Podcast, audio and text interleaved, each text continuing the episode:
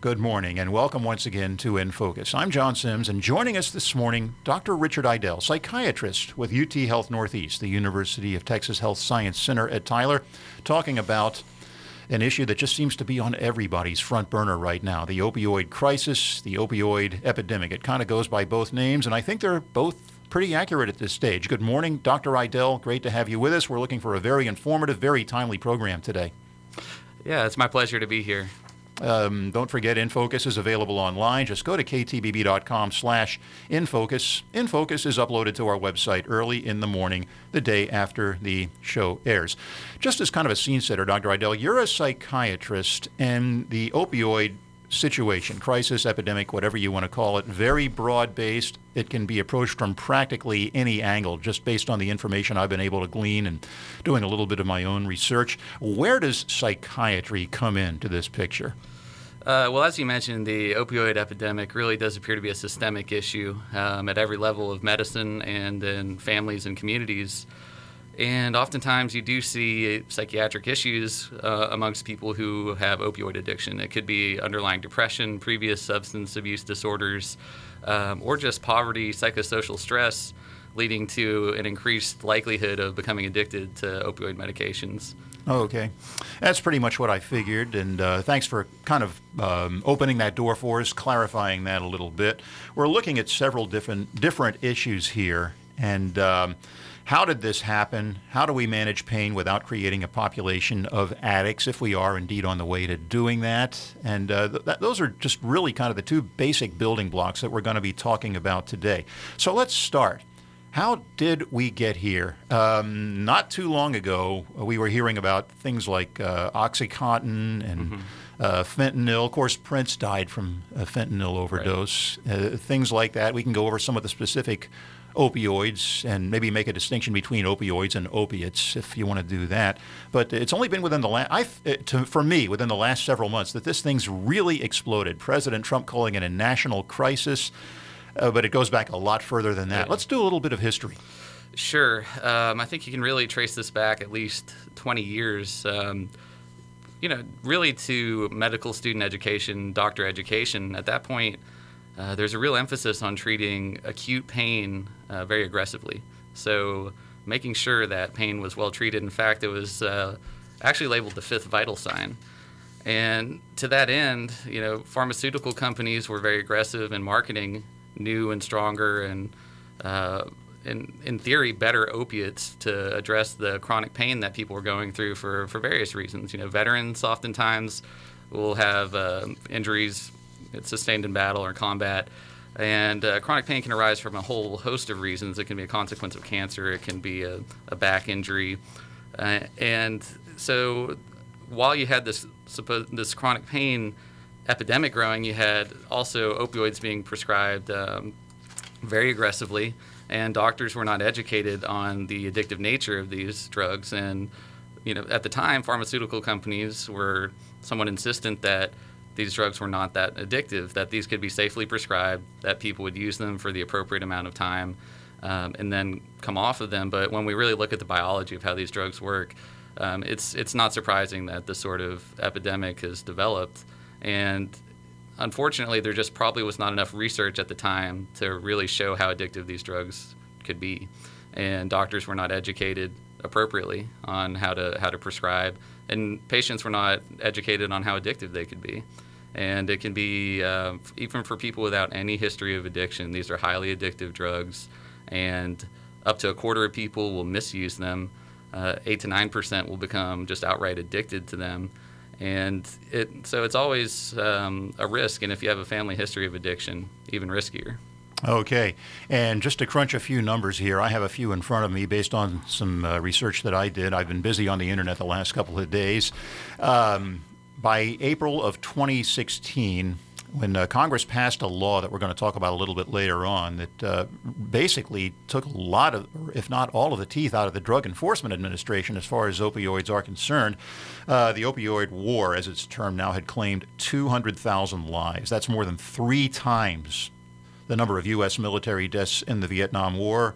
Uh, it's been reported that opio- uh, that overdose deaths continue to rise, and there is no end in sight. So just a lot, a lot of people are affected by this. And if you listen to the news, which I hope you do, being a news person, and uh, just uh, keep up with what's going on, there is a lot. Uh, there are things like lawsuits, investigations, people arguing one side or the other. Mm-hmm. It doesn't appear that there is any end in sight, but at least today we can kind of lay some of the issues out and give people an idea how to deal with it. We talked about overprescription. Uh, do you have any answers as to why doctors were overprescribing these drugs? Was it just a common mentality in the medical community at that time? Uh, what they thought of maybe is erring on the side of caution, and it mm-hmm. turned out to be the exact opposite in a lot of cases? Yes, I think it was sort of the education at the time that, and you know, these were doctors with good intentions, trying to pe- treat acute pain and alleviate suffering, which is you know the primary job amongst physicians. And in doing so, um, there was an appreciation at the time of the long-term consequences of these drugs and the addictive nature. Um, but I think yes, you know, the goal at that time was really to reduce acute pain. And we, what we do know is that if acute pain, so short-term pain, just having an injury that causes pain um, if that is not adequately treated, it is more likely to turn into chronic pain. Um, there's changes that happen in the nervous system at the level of the spinal cord and the brain that can cause problems that could be could be resolved with acute treatments turn into long-term issues too. Mm-hmm. Um, so it's there's this fine balance in adequately treating acute pain, but not necessarily treating chronic pain with opiates Okay. You said opiates, and uh, the show basically is about opioids. Good time to draw the distinction. As we talk with Dr. Richard Idell this morning on In Focus, I'm John Sims, Dr. Idell, psychiatrist with UT Health Northeast, talking about the opioid crisis, opioid epidemic. Uh, can you run down a few examples? We mentioned a couple sure. of them earlier in the show. Uh, some of the opioids and some of the um, drugs that are more commonly known as opiates. What's the distinction there? Well, essentially these drugs these names are used interchangeably opioids okay. and opiates. It's that um, they have a similar mechanism of action in the body and they are a very addictive class of medications.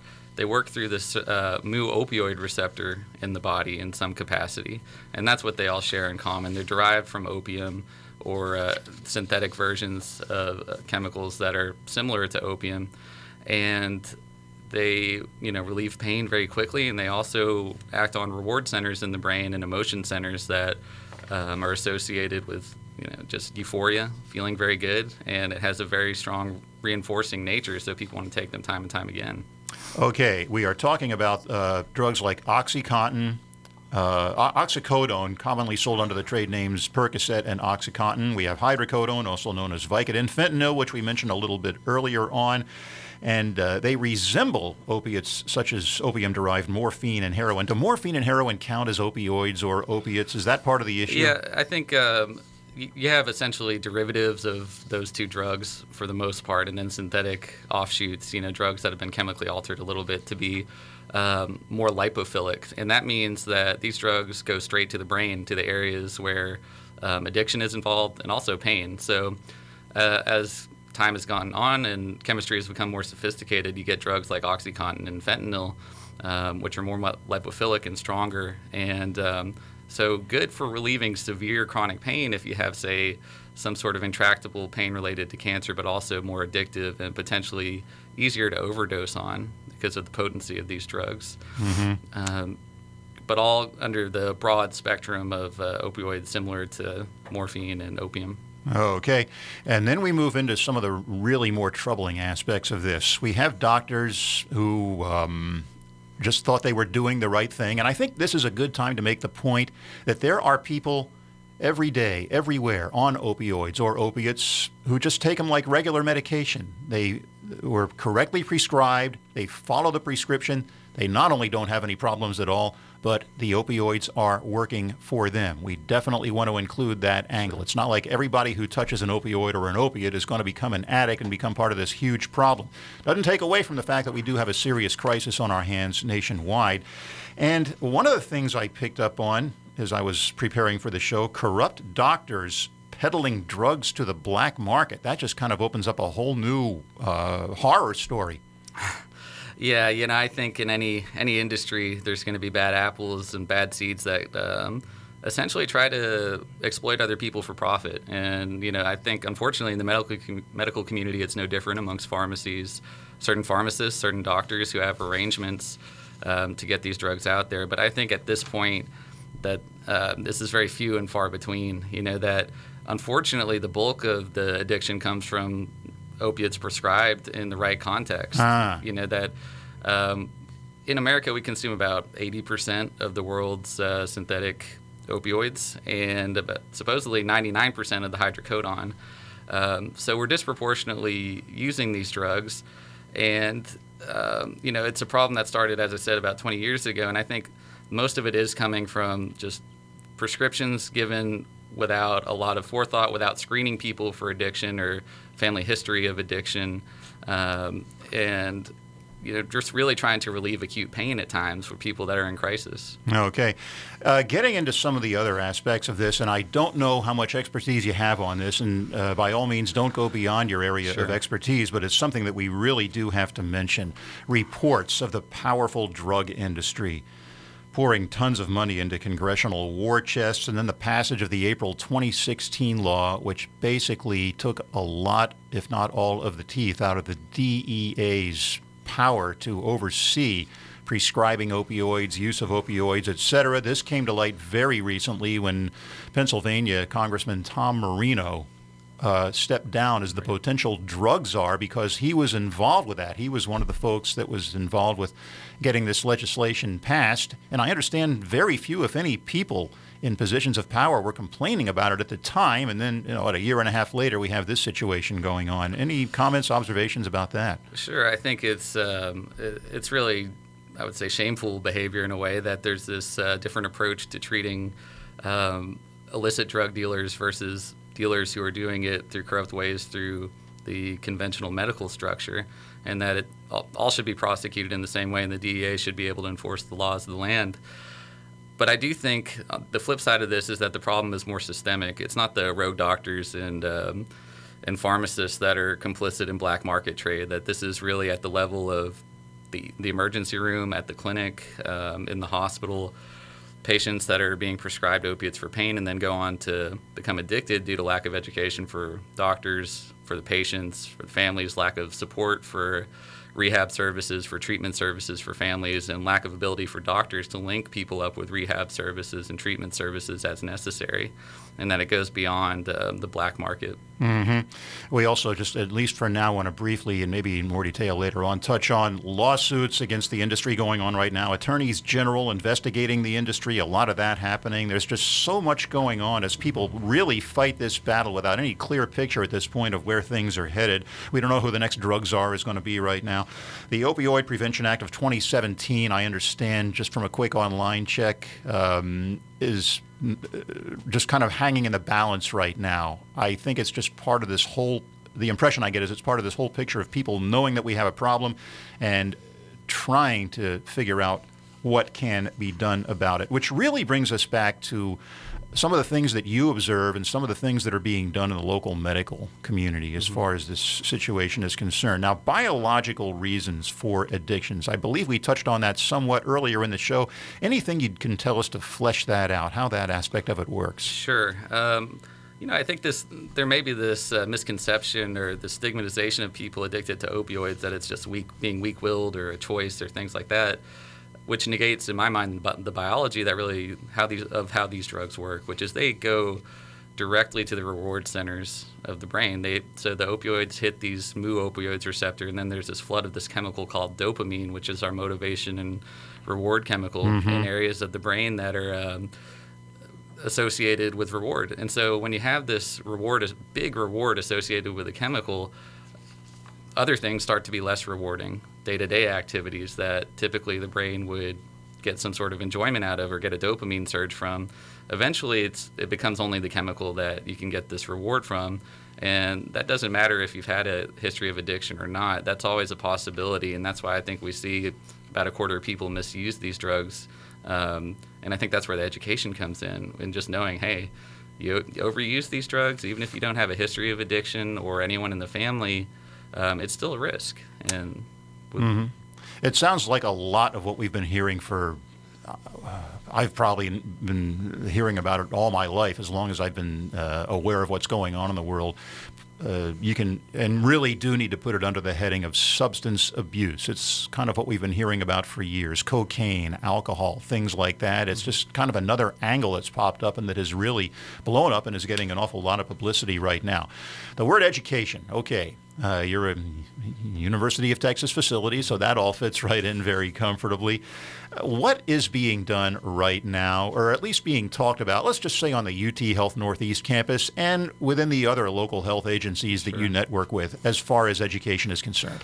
Well, I think as you pointed out at the beginning, opioids were opiates in general being prescribed too commonly uh, for too many too many pain conditions, and so just decreasing the total amount of prescriptions is part of that, and really parsing out who needs these medications acutely and who does not.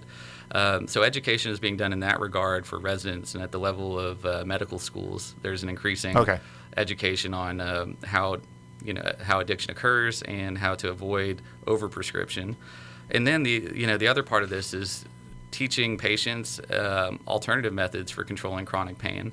There are alternatives. It's very hard to unring that bell though once you've given someone opiates because the whole system becomes uh, sensitized to respond to opiates, and it's harder to withdraw opiates because actual pain receptors and pain can actually over time those receptors become more sensitive as they get used to having this this potent chemical that blocks pain.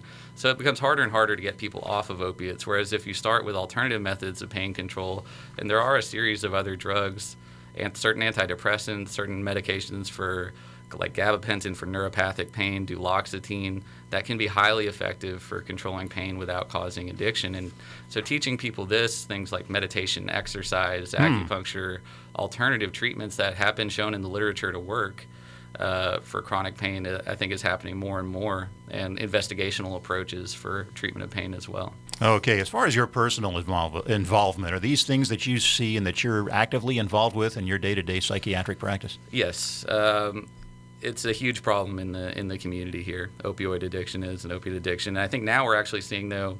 Um, I'm having patients more often come to me saying that they can't get them anymore, and now they're clinically depressed. You know, they're in an opiate withdrawal state, and opiate withdrawal is extremely unpleasant. Nausea, uh, vomiting, uh, extreme pain at times, pain in the bones and the joints. Uh, you know, their hair is standing on end, their pupils may be dilated, and you see just extreme levels of discomfort, um, but also just depression that may occur due to just changes in the brain after chronic opiate use. And so, oftentimes, medicines like Cymbalta and other medicines that work through, um, usually through meth- me- uh, mechanisms that are associated with depression, can be quite helpful in treating both the depression and the chronic pain um, in people with opioid addiction and chronic pain. Uh, as far as success, are you um, having any success? And can you kind of measure the success that you're having with this type of education that's uh, being conducted across the spectrum and that you're involved with in your own practice? I think it's early at this point to. We don't have research numbers, at least at, at UT yet, in terms of um, the, what's being impl- im, you know, implemented right now and the results that we're getting. I think we will over time, but I do see the broad trend of people recognizing how dangerous these drugs can be and uh, being more educated about it and, and oftentimes wanting to find alternatives to opiates when they've been on them for some time, realizing that even though they haven't been abusing them per se, that the chronic use it's not working as well as it used to be and essentially they're just staving off withdrawal as opposed to really treating any chronic pain at this point. and so those patients who are motivated actually do want to get off of them and can you know when we treat the withdrawal symptoms All right. So, kind of a mixed bag right now, but this, it's interesting that you're telling us this because when you read the news uh, and actually broadcast some of the stories, which I've done from uh, mostly from other sources on the air or post them on the internet, uh, basically what we're hearing now is about 95 to 100 percent bad. But uh, some of the stuff you're talking about is off the radar. There are people, individuals, individual families, from what you're telling me, that are under, beginning to understand what the problem is and making some positive moves. Well, I, yes, and I think you're right that the vast majority of this it's really bad, and it's people get in this cycle of going in, in and out of rehab and having a real, really difficult time coming off of these drugs, and as the government and other entities have regulated opiates more and more, and in the medical community too, people turn to heroin.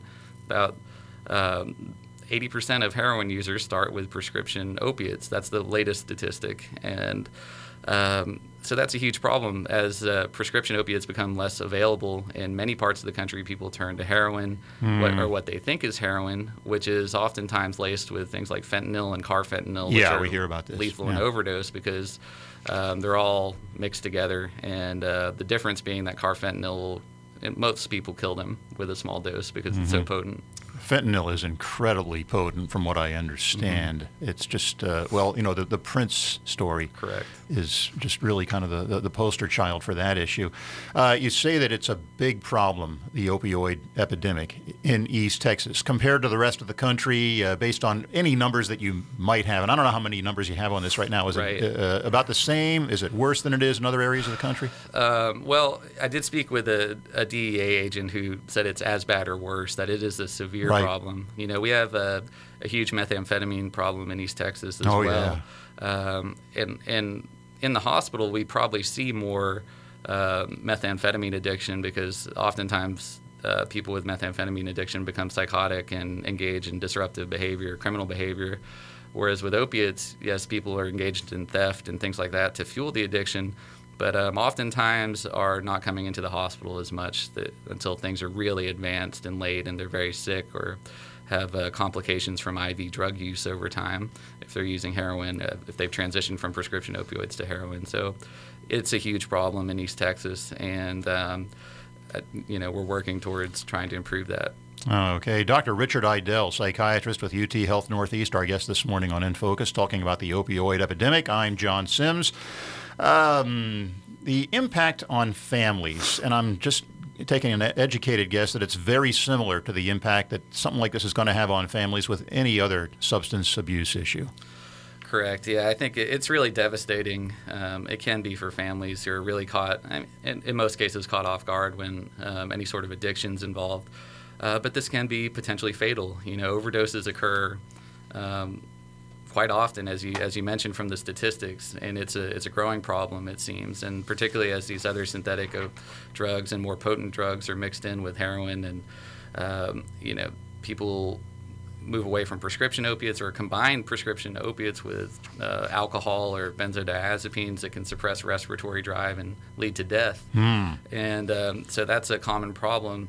And it, for families, it can be extremely frustrating because it's sort of this, you know, feeling of powerlessness. Um, right. People are so caught in the throes of addiction that they lose track of every other part of their lives. Their goal is become their life becomes entirely revolved around getting the drug at times due to the way that these drugs act on the reward center. Mm-hmm. And so I think it's important to know that oftentimes, you know, it, the key is getting into treatment, and it may take a few times going through the, the system, rehab, um, you know, outpatient rehab, uh, counseling. You know, it's a very intensive process, and there's a high failure rate. Uh-huh. Yeah. Uh, you talked about uh, some of the information that you passed along to us earlier before we went to air. Uh, comorbidity with depression. Comorbidity is a clinical mm-hmm. term. It's a pretty easy term to understand. I'm wondering if we've possibly covered that already. If there was anything that you wanted to flesh out about that. Well, I think you know it, it's important that most of the time, if someone wasn't depressed when they started uh, opiates and became addicted to them, somewhere along the line they probably did become that way through uh, chemical changes in the brain and through behaviors that have isolated them from mm-hmm. their families and friends and communities, and just the way that oftentimes their lives have turned from, uh, you know, being functional and, and you know and happy to just this life that is uh, completely devoid of any community support. So they may feel isolated, alone, and depressed. And I think it's important to treat the addiction, but also the what we call the comorbid or additional mental health issues that may be their anxiety, depression, trauma that may have happened in childhood that led someone to be more likely to seek comfort in opiates. And so if you, if you don't treat the underlying causes psychologically, um, it's hard to imagine that the consequence is going to improve. That's not to say that that's happened to everyone with opiate addiction, but uh, particularly in younger people, you see a high percentage of people with early life trauma, abuse of some kind, or mistreatment. Mm-hmm. As far as solutions, and that's really just such an important part of what we're about today, I picked up a story um, out of San Antonio this week about some clinical trials being conducted on non addictive painkillers. Mm-hmm. And I guess that's really just kind of a snapshot of what's being done, what's being researched. The fact that you all, that there are already treatments out there depending on the patient, of course, that uh, are not addictive and that do work, and even the alternative medicine mm-hmm. field, uh, which I uh, dabble in quite a bit myself on a personal level.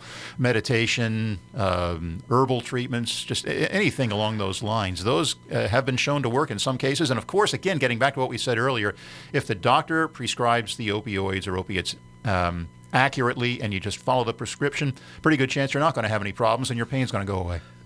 It's true, but I think it, uh, that still the risk is underappreciated though that that people should be aware that these can be can sl- very qu- slowly become a problem um, and people may not even realize it. They may just take a little bit extra or even take it as needed and then get an extra prescription and one more prescription.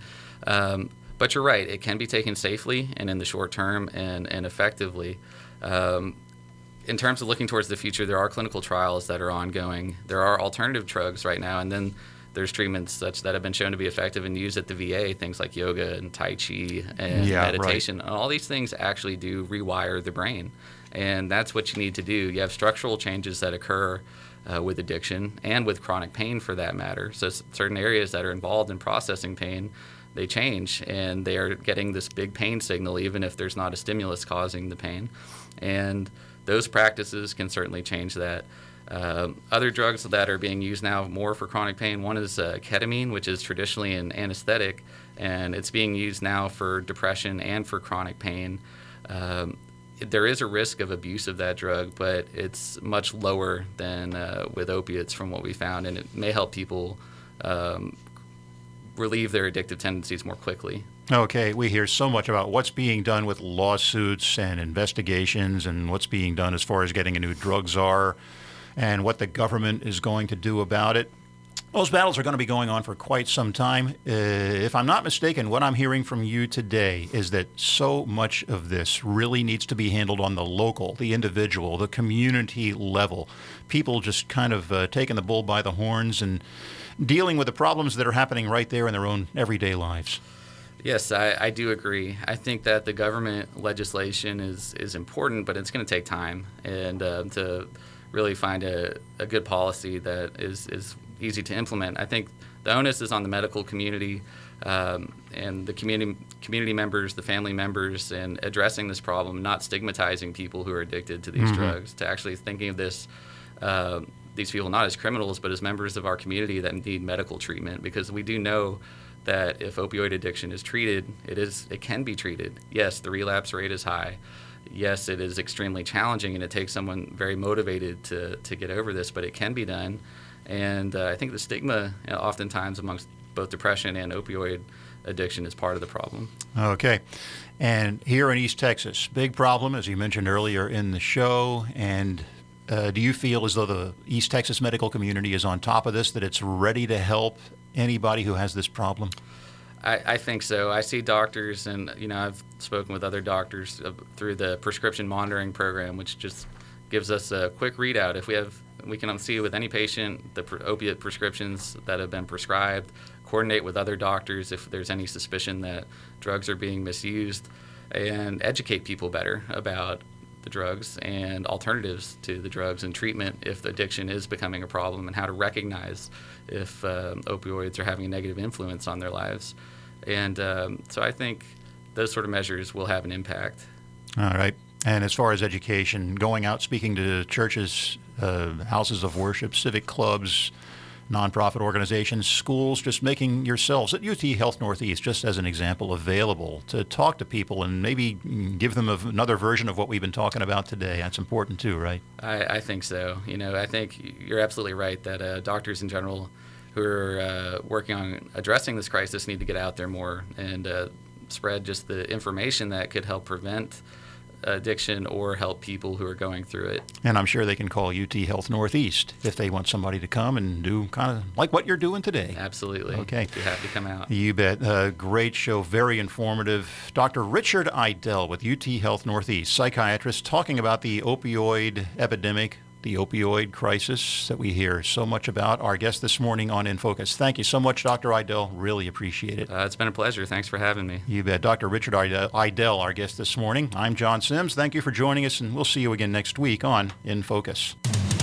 Your only local news radio. This is KTBB Tyler, KTBB FM Troup Tyler Longview, and KTBB.com.